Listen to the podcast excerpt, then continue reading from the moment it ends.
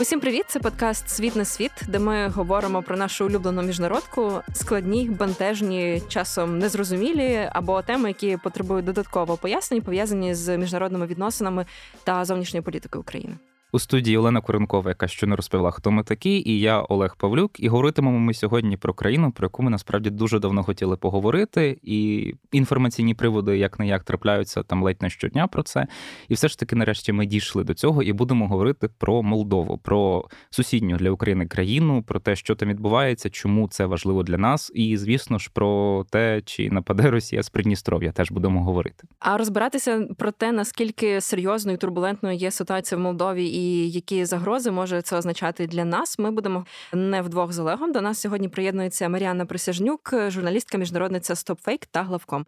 Пані Маріанно, добрий день і дякуємо вам. Добрий день. Взагалі питань дуже багато, що відбувається в Молдові, що в Придністров'ї, як нам з усім цим бути. Давайте почнемо з можливо того, що відбувається системно в Молдові, на що ми звертаємо увагу, що трохи бентежить. Це антиурядові акції протесту, організовані партією Шор, такою проросійською силою, які відбуваються вже понад півроку в Молдові. І, зокрема, там на одній з останніх акцій лунали вимоги від людей від уряду Молдови сплатити комунальні рахунки усіх громадян країни за зимові місяці.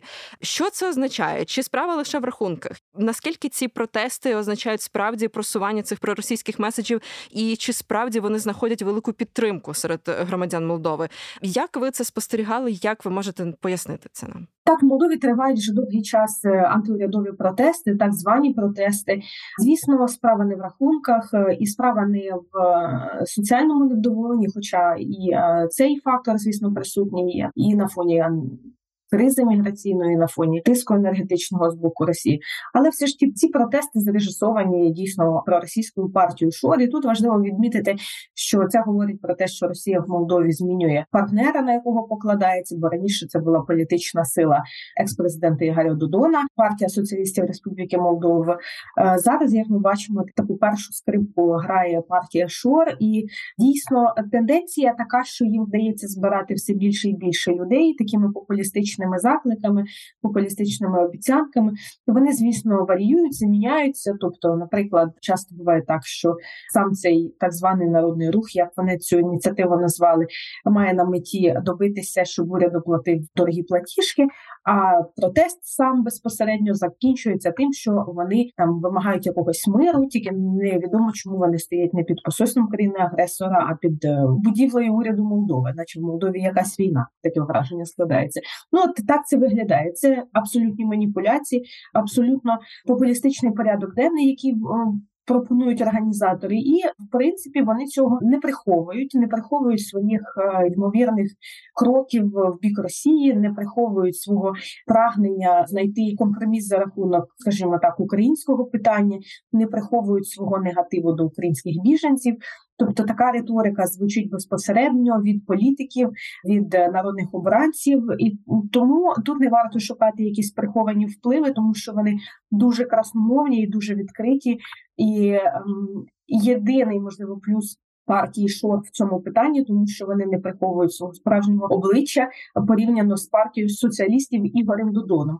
Теж цікаво відзначити момент, що навіть після повномасштабного вторгнення був такий момент, коли пан Додон різко раптово заявив, що він засуджує агресію Росії проти України, і це можливо було пов'язано з якимись, ну як мені мої колеги пояснювали з журналістської спільноти в Молдові, що можливо це було пов'язано з якимись перебоями у фінансуванні чи якісь непорозуміння між партнерами партії Додона в Москві. Ну це власне і ми бачимо, що до цього все й прийшло, тому що е, лідерські позиції в проросійському курсі зараз якраз займає партія Шур, а не партія соціалістів. Тому можливо такі трансформації, такі спроби мімікрувати під політичні обставини, які складаються в регіоні, і які Україна змінює. Можливо, це було пов'язано саме з тим. Отак власне виглядає зсередини оця кухня проросійського боління в Республіці Молдова. Але якщо говорити про масштаби в бік збільшення, зростання Це досі має небезпечний характер, але я б не сказала, що масовий такий, що може сколихнути саме у такому форматі країну і призвести до якогось державного перевороту. Хоча, якщо про російські партії і ці організатори розглядають більш радикальні способи захоплення влади, і то я можу сказати, що чула такі думки, що достатньо було буквально 30-50 молодиків, які влаштували під час такого заходу е, силові провокації. Ну і в принципі, що призвело б до паніки і неконтрольованого сценарію під час протесту. Такий варіант також присутній.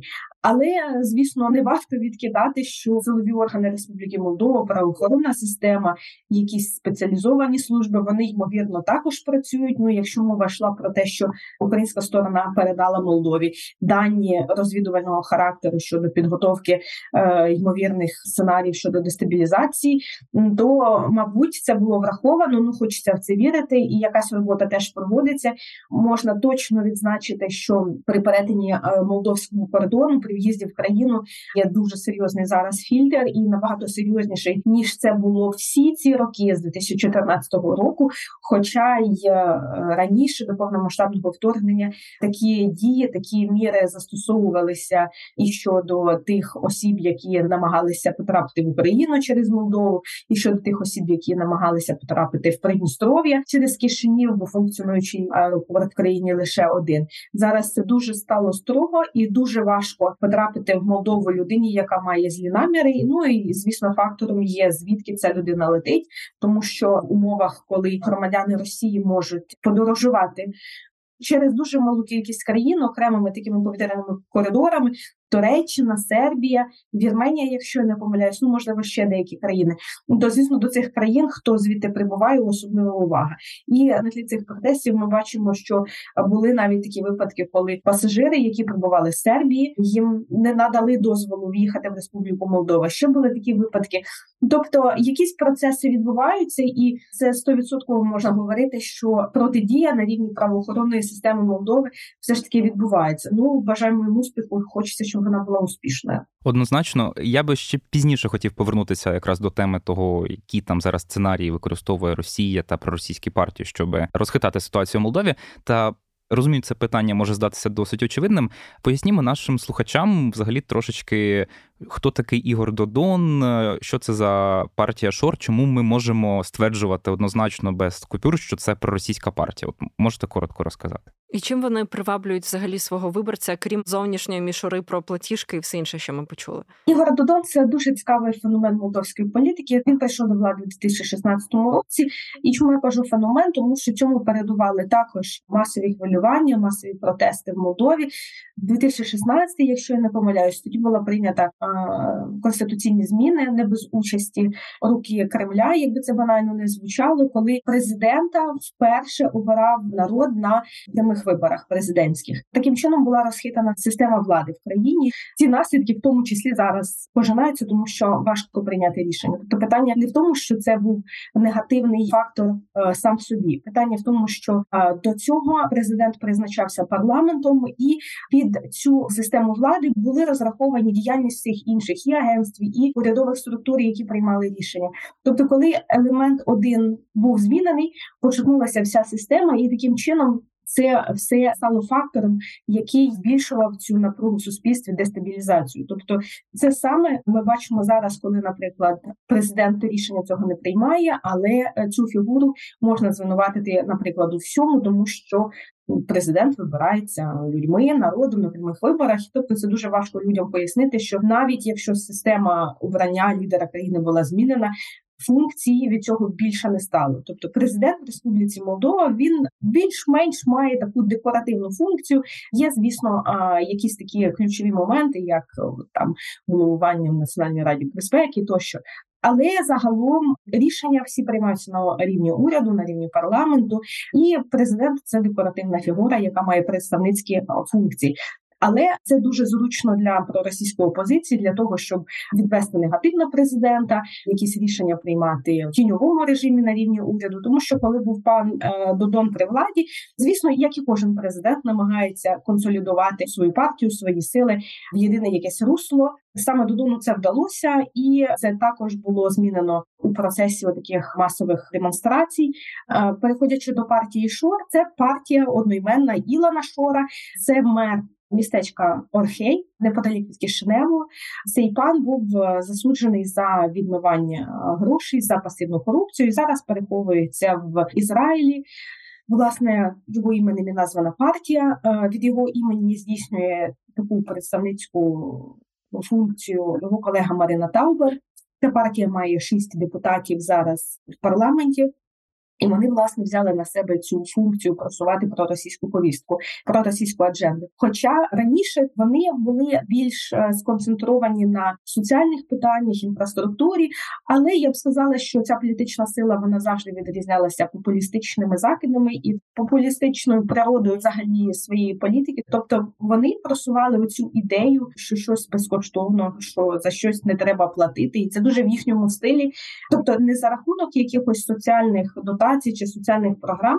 Вони просто відкривали якісь точки, які вибивалися із загальної економічної системи, і це функціонувало там в Орхеї, в містах, де вони були представлені. Людям це подобається, тому що функція громадянина не в тому, щоб опікуватися якимись там державницькими рішеннями, державними речами на щоденній основі. Тобто людина споживач, її можна цим підкупити, якщо говорити так дуже теоретично. Наскільки це корелює з якимось там патріотизмом чи рівнем розуміння цього всього, це вже інше питання. Але я кажу про те, що такі рішення завжди знайдуть свого прихильника. Ну і так це відбулося. Так само це відбувається і зараз із цими платіжками.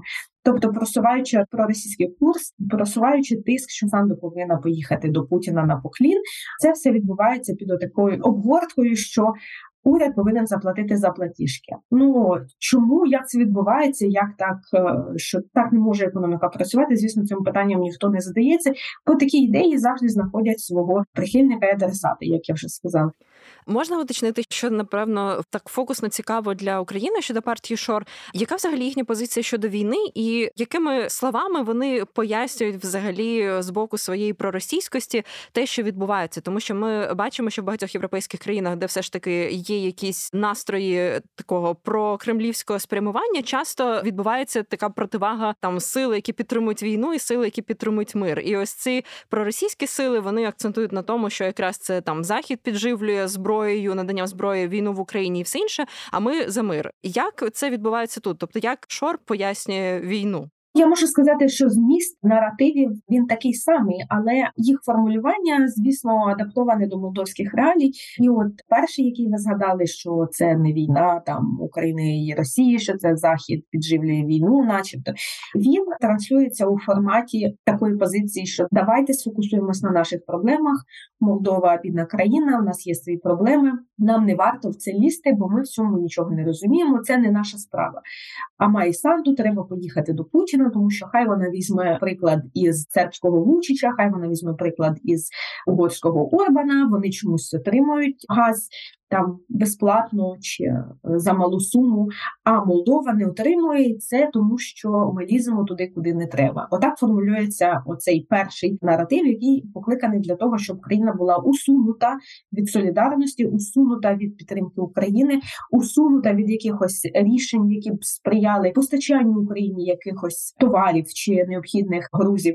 Тощо другий наратив це щодо миру. Ну я зразу зазначу, що ми вважаємо вважаємо, що всі заклики до миру це від лукавого, тому що мир на російських умовах це втрата України. По перше, і це може бути тільки закликом до перемоги справедливості а не до миру. Ну власне, але це знаходить дуже велику підтримку потужну серед громадян Молдови, тому що ну слово то позитивне. Хто ж проти миру? А що Путін колись сказав, що він не за мир, росіяни щодня кажуть, що вони за мир у своєму специфічному розумінні, але в той час випускають щодня ракети по українським містам. І тому це дуже така слизька доріжка саме через оцей термін, саме через це слово якось артикулювати свою підтримку. Це дуже дивно, але от заклики до мир вони якраз спільні і для тих політичних сил, які підтримують Україну, і для проросійських партій. Але якщо проросійські партії мають на увазі, що українців не існує і є один народ, і що українці фашисти, і все це деякі політики транслюють це і в ефірах Соловйова, і на своїх сторінках в соцмережах. Я ще окремо на цьому б хотіла зупинитися. То про європейські політичні сили, які підтримують Україну, вони також на цьому наголошують, що ми за Україну, але потрібен мир. Ну тобто, в Молдові, в принципі, політичний клас Ну, політична клас такий, який і суспільство. Суспільство не готове радикально висловлювати якусь свою думку, тому що це можна пов'язати із тим, що вони дійсно не розуміють, що відбувається, що вони дійсно не розуміють, що відбувається ні в Україні, ні в Росії. Це суспільство, яке дуже постраждало від впливів пропагаги. Воно досі залишається розділеним 50 на 50, що б там не відбувалося, яка б влада не приходила. Молдова плюс-мінус завжди залишається 50 на 50 по всім ключовим державним питанням розвитку. Якщо питання Придністров'я до повномасштабного вторгнення було на 25-му місці, ну я так звісно перебільшую, то що можна казати про е, конфлікт в Україні? І там деякі журналісти ділилися зі мною всіми думками, що дуже важко було на перших порах писати, що відбувається в Україні, чому це відбувається, тому що вони не слідкували за ситуацією ще з 2014-13 років. Тобто вони інтуїтивно розуміють, що це має бути пояснено і вбудовано в ширший регіональний контекст, але не вистачало цієї експертизи, тому що банально ніхто не знав, ніхто не думав, що до таких серйозних наслідків можуть призвести такі дії. Ну як би це дивно не звучало, окупація частини чужої території не може призвести до е, якихось серйозних наслідків і тому не вистачає експертизи. Але ну отак зараз болить оця думка в пошуку, як же нам це все комунікувати, як нам це все пояснювати, як нам з цим все працювати. Але ну позитив в тому, що тектонічні зміни відбуваються, негатив в тому, що е, радикалізація поглиблюється, і із цими пропорціями, які завжди присутні в Республіці Молдова, нічого не змінюється суспільство як було 50 на 50, так і залишилось 50 на 50. І питання українців дуже зараз е, гостро постало і буде загострюватися, тому що Молдова входить в фазу виборів, які триватимуть фактично три роки. От от будуть вибори Башкана, це керівник регіону Гагаузія, це автономія на півдні Молдови, теж дуже проросійський регіон, і я б на нього зараз в цих умовах обставинах звертала більше уваги аніж навіть на Придністров'ї. Я думаю, що ми обов'язково далі ще поговоримо поговоримо про Гагаузі окремо. Так.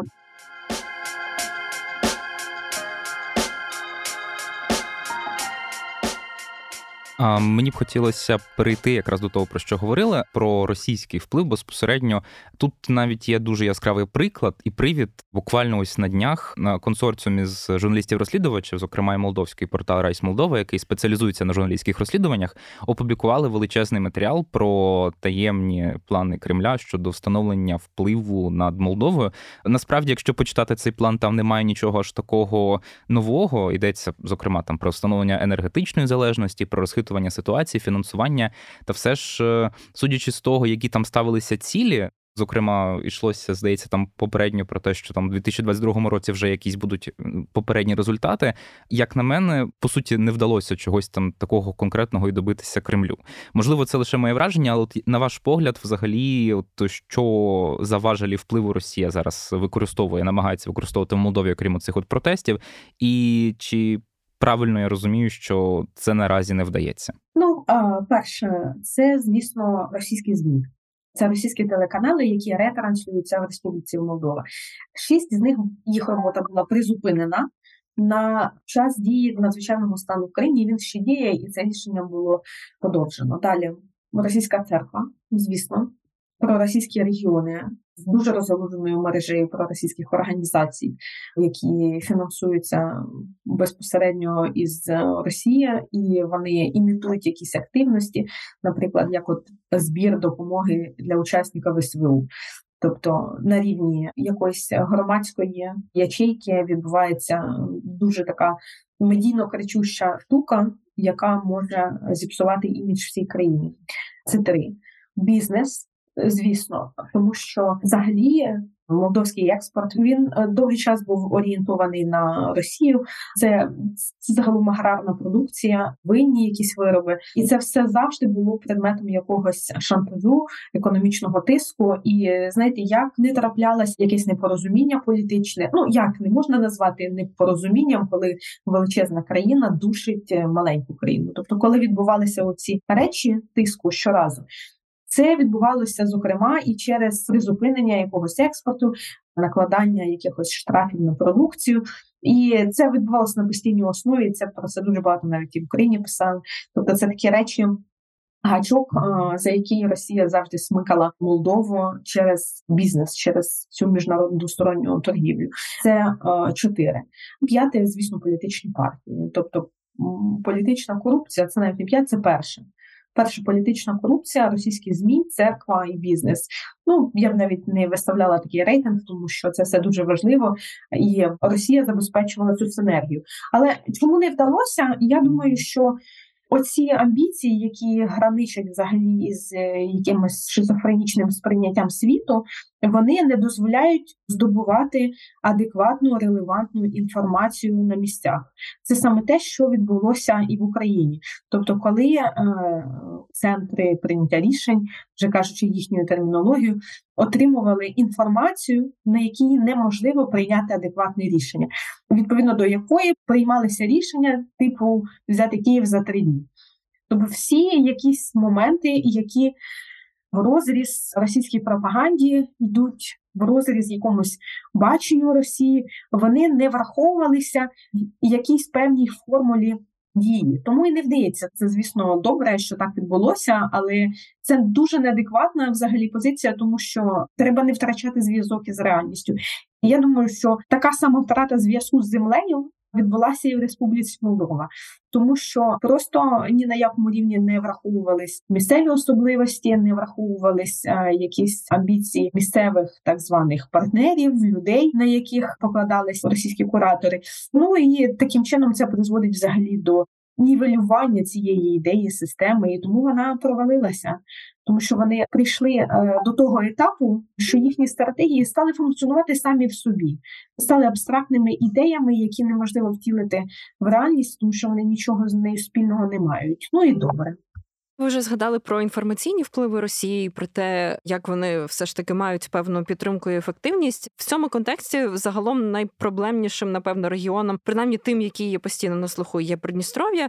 На річницю повномасштабного вторгнення Росії це один із останніх таких дуже цікавих був прикладів. Тоді Міноборони Росії тиражували інформацію про те, що Україна, начебто, готує вторгнення у Придністров'я. Тоді це Київ і Кишинів заперечували. Звісно, інформація була абсурдною, але це було просто прекрасне кіно влади невизнаного Придністров'я про те, як цей теракт там готували, що мало відбутися взагалі в Придністров'ї, але не сталося, бо цьому запобігли мужньо там.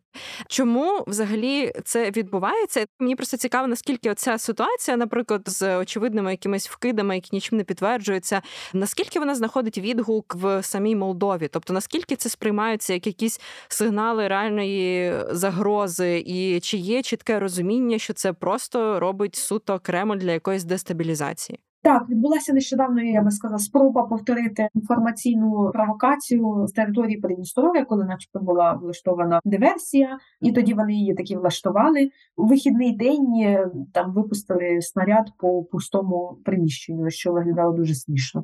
Цього разу вони вже не стали так напрягати свої сили. Просто заявили інформаційно, що вони попередили такий розвиток подій.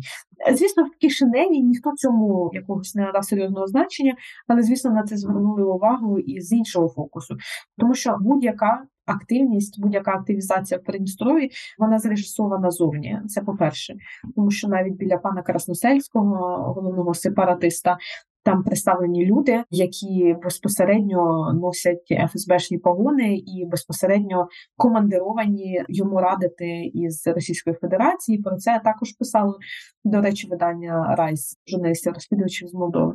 То це факти, які дозволяють робити такий висновок, що Все, що трапляється в Придністрові, воно трапляється з якоюсь метою і зрежисовано з Росії. Це перше. Друге, я б тут звернула увагу на те, що сказав у своєму зверненні пан Красносельський. Цей пан, говорячи про попередження так званого теракту, так званій республіці, як я люблю казати, він дуже багато уваги приділив українським біженцям. Причому на тлі російського прапора це було найцікавіше. Е, він дуже багато сказав про те, що ви ж пам'ятаєте, ваші діти тут вчаться, ваші люди тут живуть. У нас 25 тисяч. І тобто, якщо це все аналізувати в контексті такого попередження теракту, це може мати дуже небезпечну тенденцію взагалі для безпеки українців в Молдові. Взагалі, питання українських біженців в Молдові мене непокоїть дуже сильно, тому що ця тема буде загострюватися із цим передвиборчим періодом. Як я вже раніше сказала, це Гагаузія, осінь це місцеві вибори, наступний рік президентський, парламентський, чи чи там навпаки. Ну тобто три роки такого політичного протистояння і українська тематика в Молдові буде одна з найчутливіших, і це безпосередньо на собі відчують українські біженці, люди, які тікають від війни, і на їх персональну безпеку це матиме величезний вплив. Якщо зараз при більш менш такому тихому, спокійному розвитку подій сотні українців говорять про якісь агресивні реакції щодо них там в ті ж Гагарузі, в Бельцях. Ну особисто зі мною такі речі траплялися. Тобто, це просто величезна хвиля таких свідчень, знаєте, невеликих, які там циркулюють по чатам, по коментарям. Тому негатив цей буде посилюватися, і цю емоцію будуть політичні сили експлуатувати в своїх політичних кампаніях. Тому я би ще раз підкреслила, що для українців Республіка Молдова стає досить е, небезпечною з точки зору якоїсь елементарної безпеки. А можна тут коротко уточнити просто щодо біженців, який основний меседж? Ну от ви кажете, що ви там зіштовхувались, що чують люди? Ну це в дусі, типу, понаїхали нам тут і так жити непросто, чи звинувачують в чомусь? В чому це агресивність? Тематика взагалі українських біженців це окремий такий сет наративів. Перша це чутки про те, що гроші, які витрачаються на українців, це гроші Республіки Молдова, гроші громадян Молдови, і вони йдуть на українців. Хоча це неправда. В Молдові створений з початком цієї кризи цілий хаб міжнародних організацій УВКБ ООН, залучено просто мільйони фінансування для того, щоб підтримати як молдаван, так і українців. Тобто громадяни Молдови в тому числі можуть отримувати певні гуманітарні сервіси, допомогу в умовах цих обставин. Друга це те, що про російські регіони, звісно, вони як би це парадоксально не звучало, але вони стали центрами тяжіння для українців через мову спілкування, тому що українці не говорять румунською, хто може говорити англійською, іншими іноземними мовами. Ті люди виїхали далі ті люди скористалися територією Молдови як транзитною територією. Для кого важливо було залишитися поблизу своїх домівок, наприклад, Одеський регіон. Людям важливо було мати можливість час від часу повертатися додому. Те саме і про північ республіки можна сказати. Тобто, це особлива категорія людей, яка має свої причини, чому вони перебувають в Молдові. Ну і мова спілкування це також не останній фактор. Але дуже часто трапляється, наприклад, так, що українці самоцензуруються в публічних місцях уникають того, щоб говорити українською мовою. Ну, ті люди, які застосовують в приватному житті е, українську, тому що були негативні реакції. І е, в мене, наприклад, був досвід спілкування із мером Бельц Миколою Григоришним. Я хотіла з ним зробити інтерв'ю, але власне інтерв'ю вийшло таке, що просто це переповнена розмова фейків і негативу. І ну тобто, на рівні я кажу про те, що на рівні влади людина звинувачує українських біженців в тому, що вони поприїжджали на автомобіль автомобілях дорогих, тому що вони тут шукали не не їжу, вибачте, а сейфи для своїх фінансів, тобто видаючи це таким чином, наче якийсь достаток людини це привід е, її бомбити, чи привід її вбивати, чи привід її ненавидіти. Ну і це все культивується на рівні місцевих мерій, місцевих примирій. Тобто дуже багато і е, таких історій успіху. Але зараз я хочу звернути увагу саме на такий негативний досвід, тому що він буде поглиблюватися і е, загострюватися. Ну і дуже багато насправді таких моментів. І в школах, наприклад, ті дітки, які були записані в місцеві школи на відвідування якихось. Ну, звісно, вони записуються в російськомовні класи, де вивчається російська культура, російські традиції. Тобто, дитина, яку врятували від російської ракети, яка несе руський мір. Приїжджає в Молдову і має вивчати е, русські традиції. Ну тобто, ви розумієте, така дуже колізія на соціальному рівні, це дуже впливає і на соціальну згуртованість, і на реакцію з боку молдаван, і на реакцію з боку українців, і це е, дуже вибухова ситуація.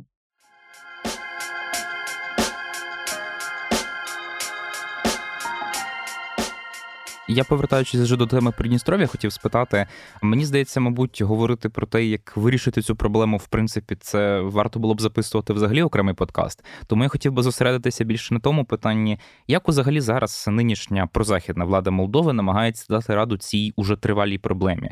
Ми знаємо, що нещодавно партію влади діє Солідарність ПАС було ініційовано доволі суперечливий, як мені здається, законопроект, який би запроваджував кримінальну відповідальність за заклики до сепаратизму і за сприяння визнання сепаратизму. Тобто, по суті, теоретично, мабуть, підвести під нього можна було би будь-кого, хто живе в Придністров'ї, і навіть саму владу Молдови, яка так чи інакше веде певні торговельні відносини з Придністров'ям, так званим, ну як мінімум, закуповує там електроенергію, закуповувала там, коли були критичні певні періоди, теж можна було б, мабуть, притягти до відповідальності. Це один з аспектів. З іншого боку, коли йшлося про оці чутки, які розганяла російська пропаганда щодо нібито того, що Кишинів разом з Києвом хоче здійснити військову операцію проти так званого Придністров'я. Офіційно і власне молдовська влада і українська підкреслювали, що цього робити не будуть, але ці меседжі так чи інак поширювалися для того, щоб там дискредитувати підозрюю і українську, і молдовську владу. У мене до вас тоді логічне питання: власне, от як відповідно Кишинів зараз намагається вирішити цю проблему. Мені здається, що поки не буде усунута перша причина, ніякий законопроект не буде успішним і ніякий законопроект не буде ефективним. Я маю на увазі, поки там стоїть е, російська армія, яка повинна була вийти звідти, забиратися геть ще до 2009 року, згідно з стамбульськими домовленостями. І в цих умовах, коли е, присутній силовий фактор, коли силовий фактор змушує правий берег, змушує підконтрольну е, частину Молдови до якихось політичних рішень. Тобто, якби вони могли купувати електроенергію не на лівому березі, не на Придністрові, вони б це робили. Але в умовах, коли, наприклад, на лівому березі стоїть частина російської армії якоїсь, навіть незначна, більше зосереджені навіть більше сили, ніж на правому березі, ніж під контрольній Молдові. Коли це все підкріплюється тиском з Москви, коли це все підкріплюється енергетичним шантажем, енергетичним тиском, то дуже важко прийняти якесь е, справедливе демократичне рішення, якесь е, застосувати справедливий конкурентний конкурс для вибору постачальника послуг. Це я б сказала, це неможливо. Поки там стоятиме російська армія, це буде тривати з пустого в порожнє, які би вони закон не приймали. Тому я, в принципі, в цей закон не дуже вірю, і я погоджуюся з тим, що він буде е, з дуже високою вергідністю використаний опозицією для того, щоб дискредитувати чинну владу в тій чи іншій формі. Будуть звинувачення, що це інструменти для тиску на опозицію, і що це інструмент по втягуванню Молдови війни. Це ще один дуже цікавий наратив, який звучить завжди, і що це інструмент по переслідуванню якихось неугодних, е, так далі, і так далі. Але цей фактор, про який я говорю, він звісно залежить в більшій мірі від збройних сил України. І коли українська армія допоможе Молдові вирішити це питання, то проблема врегулювання Придністровського регіону вона вийде на якийсь конструктивний раціональний рівень сама по собі. Питання в тому, що люди 30 років живуть в інформаційній ізоляції, абсолютно так, звісно, хто хоче, той знає, тому що можна завжди виїхати на правий берег, можна включити інтернет, можна поїхати по якійсь програмі навчитися в Румунію, в Україну. Це все зрозуміло. Але в принципі, людина, яка хоче жити в себе вдома, і таких людей теж багато в Придністрові, вони залишаються ізольованими, накачаними цією пропагандою, і ще по сусідству з ними стоїть російська армія. Оце дві проблеми. І тобто, е, наскільки буде е, застосовуватися цей закон про сепаратизм, ну мабуть, ще таких красномовних випадків і не було навіть. Але питання, наприклад, формату 5 плюс 2, де обговорюється, наприклад, е, статус місії так званої миротворчої, бо там є три контингента. Армія так званого Придністров'я, миротворчий контингент Росії і російська військова частина. Тобто, коли це питання буде вирішено через зміну формату або через якийсь інший формат, то і врегулювання Придністров'я вийде в політичний рівень.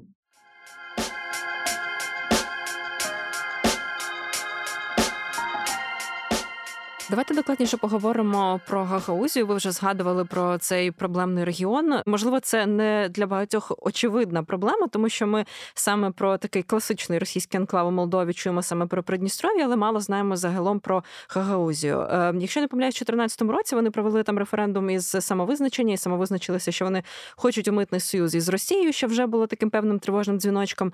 Відтак, коли ми чуємо, що прозахідна влада чинна Молдови ну дуже чітко окреслює курс на євроінтеграцію. Молдова отримала статус кандидата. Взагалі, наскільки проблемним зараз для молдовської влади чи не є цей регіон? Наскільки може там бути серйозна загроза? Наскільки вона може масштабуватися саме цих проросійських впливів? Можете пояснити, будь ласка?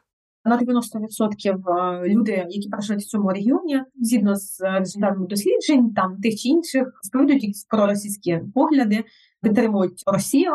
І проблема Гаузії в тому, що сам регіон налаштовувався довгі роки проти центральної влади, тобто як і між Придністров'ям і Кишиневом, як і е, між Комаратом і Кишиневом, ця вся ідея федералізації її втілення полягало в тому, щоб вбити клин між великими містами, ну між регіонами цими проблемними і взагалі Кишиневом, щоб зробити їх некерованими. Я вважаю Гагаузію більш небезпечнішою, тому що це законна автономія. І все те, що робить це все е, відбувається в законній площині. Різниця лише в тому, що там немає російських військ, але там є інші російські війська. Там є інформаційні російські терористи, там є російські агенти впливу, там є проросійські організації, там були спроби відкрити російське генконсульство. Дуже дуже багато факторів, які все ж таки не зменшують небезпеки того, що там відбувається, і оце протистояння між Кишиневом і Гагаузією – це основа для несприйняття будь-якого рішення, для несприйняття будь-якого курсу. Коли громадська думка в Гагаузії вона вже настільки стала на оцю колію, що все, що пропонує Кишинев, все не так, то і звісно, яка солідарність з Україною, вона не так сприймається. Українські біженці вони не так сприймаються. Євроінтеграція вона не так сприймається. Тобто, це все така установка, яка може застосовуватися на кожне питання, яке би не йшло з Кишиневу. Питання щодо ситуації в Україні ще полягає в тому, що гагаузам, наприклад, розповідають, що якби не Україна, гагаузький народ був би об'єднаний, тому що супротив України заважає гагаузам об'єднатися. Якби українців не було, ми жили в такому світлому радянському союзі, і гагаузи, які живуть на території України, і гагаузи, які живуть на території Молдови, об'єдналися. Це інший елемент, який вже такий більш вузько можна застосувати до питання оцінки ними того, що відбувається в Україні, і це як ви розумієте, знаходить певну підтримку населення, тому що ці я б не сказала патріотичні е, почуття. А глибокі, взагалі, людські прагнення об'єднуватися в свої громади за певними ознаками, тобто це на такому дуже глибокому психологічному рівні працює. І звісно, це все впливає на те, як оцінюється війна в Україні. Це і російські медіа, наприклад. Якщо Кишинів приймає рішення відкликати ліцензію або призупинити ліцензію, або накласти якийсь штраф, Хоча, наскільки мені пояснювали, це незаконно, але вони, користуючись автономією, не вводять ці заборони, які були ініційовані в Кишиневі. Тобто, фактично, це країна в країні, і Кишинів уникає якоїсь санкційної політики до незаконних рішень, незаконних рухів з боку Комарата, щоб не нагнітати оцю радикалізацію в суспільстві ще більше. Тобто, якщо вже так підсумувати, то загальна мета Росії в Молдові це зробити ці речі некерованими щоб об'єднуючим фактором була тільки Росія, і щоб лише через так званий руський мір можна було б привести людей до якогось порозуміння. От те, що відбувається в Гагаузі, оце в принципі маленький масштаб того, що вони хочуть зробити, і в Молдові, і в Україні роздробити все на маленькі регіони, які могли би порозумітися лише на площині руского міра. Ну де руський міра, де Гагаузи, це інше питання, тому що автономія Гагаузії була створена для того, щоб люди могли мати можливість зберігати свою культурну спадщину, мову, культуру. Ну тобто, це тюркомовне населення взагалі визначально. Але на жаль, в Гагаузі дуже важко знайти людину, яка говорить своєю рідною мовою. Тобто, оце відповідь на те питання: а чому власне не піти цим шляхом, яким Росія пропонує? Ну тому що цим дуже багато хто здається в Молдові, а тому, що під виглядом якогось збереження своєї національної спадщини Росія її знищує. Знищує ідентичність, знищує мову, знищує коріння, і цей безликий руський мір просто випалює все під собою. Приклад всьому Гагаузія автономія, яка була створена для збереження своєї ідентичності, зараз її абсолютно немає, і там ви не почуєте не те, що гагаузької, не те, що румунської державної. Там за це можна і отримати якусь негативну реакцію. Якщо ви зайдете в комараті в кафе і зробите замовлення румунської, в 9 з 10 випадках вам скажуть, що ми румунською не обслуговуємо. Тобто, ось вам і збереження ідентичності. Про державну мову це, звісно, трошки автоп, але тут одразу хочеться уточнити, бо це справді цікаво. 16 березня парламент Молдови у другому читанні ухвалив закон про те, що справді мова більше називається державна не рідною, не молдовською, а саме румунською. Можете, я не знаю, в двох словах пояснити коротко, що це рішення в принципі міняє і що воно означає для Молдови? Чому це так принципово? Принципово, тому що це повернення до історичної справедливості. Взагалі, фейк молдовська мова це такий продукт радянщини для того, щоб підтримувати фейкову молдовську ідентичність. Тобто, коли була сформована молдовська УСРСР, то треба було їм щось запропонувати, щось придумати там молдовську мову, щось а, ще. Тобто відірвати від румунського культурного контексту. Це як знаєте, порівняти не маєш США американської мови. Всі знають, що це англійська мова, як би її не назвали. Так само і з румунською мовою. Є румунська мова, і як би її не назвали молдовською чи придністровською, вона все одно залишається румунською. Звісно, радянська влада пішла далі і переклала румунську мову на кириличну знакову систему, на кириличний алфавіт. Ну і взагалі цим було травмовано ціле покоління, яке було змушене вивчати румунську мову саме в такому форматі в школі. І хвилювання в 90-х роках, і власне придністровський конфлікт був спровокований саме на тлі оцих дискусій, коли е, молдовська влада молодої незалежної республіки підняла це питання, але звісно, ще тоді радянські сентименти були сильніші ніж зараз. Це взагалі, мабуть, складно уявити, якщо зараз 50 на 50. І е, це стало одним з факторів, який розмухав Придністровський конфлікт. І в Придністрові, до речі, зберігається оця на кириличних буквах румунська мова, де такою мовою люди будуть потім розмовляти. Це величезна трагедія, тому що діти ходять в школу, підлітки це вивчають це якісь там документи. Тобто, це все возведено на такий рівень дійсно якогось теологічного дива, якщо не сказати е, хвороби, вибачте. Тобто, куди людина з такими знаннями, з такими навичками цієї придністровської молдовської мови піде, де вона це буде застосовувати? Тому. Звісно, повернення до здорового глузду, я б сказала, до історичної справедливості це дуже важливо, тому що це виключає якісь непорозуміння, і у вивченні мови, літератури, у вивченні культурних якихось зв'язків, виключає якісь проблеми з е, справжньою ідентичністю. Ну якщо на більш такий раціональний рівень, це виключає якісь непорозуміння і на міжнародному рівні. Ну і технічні якісь речі, тобто переклад, це все має значення. Ну, якщо підніматися так від того більш філософського рівня до застосувального, то так я це бачу.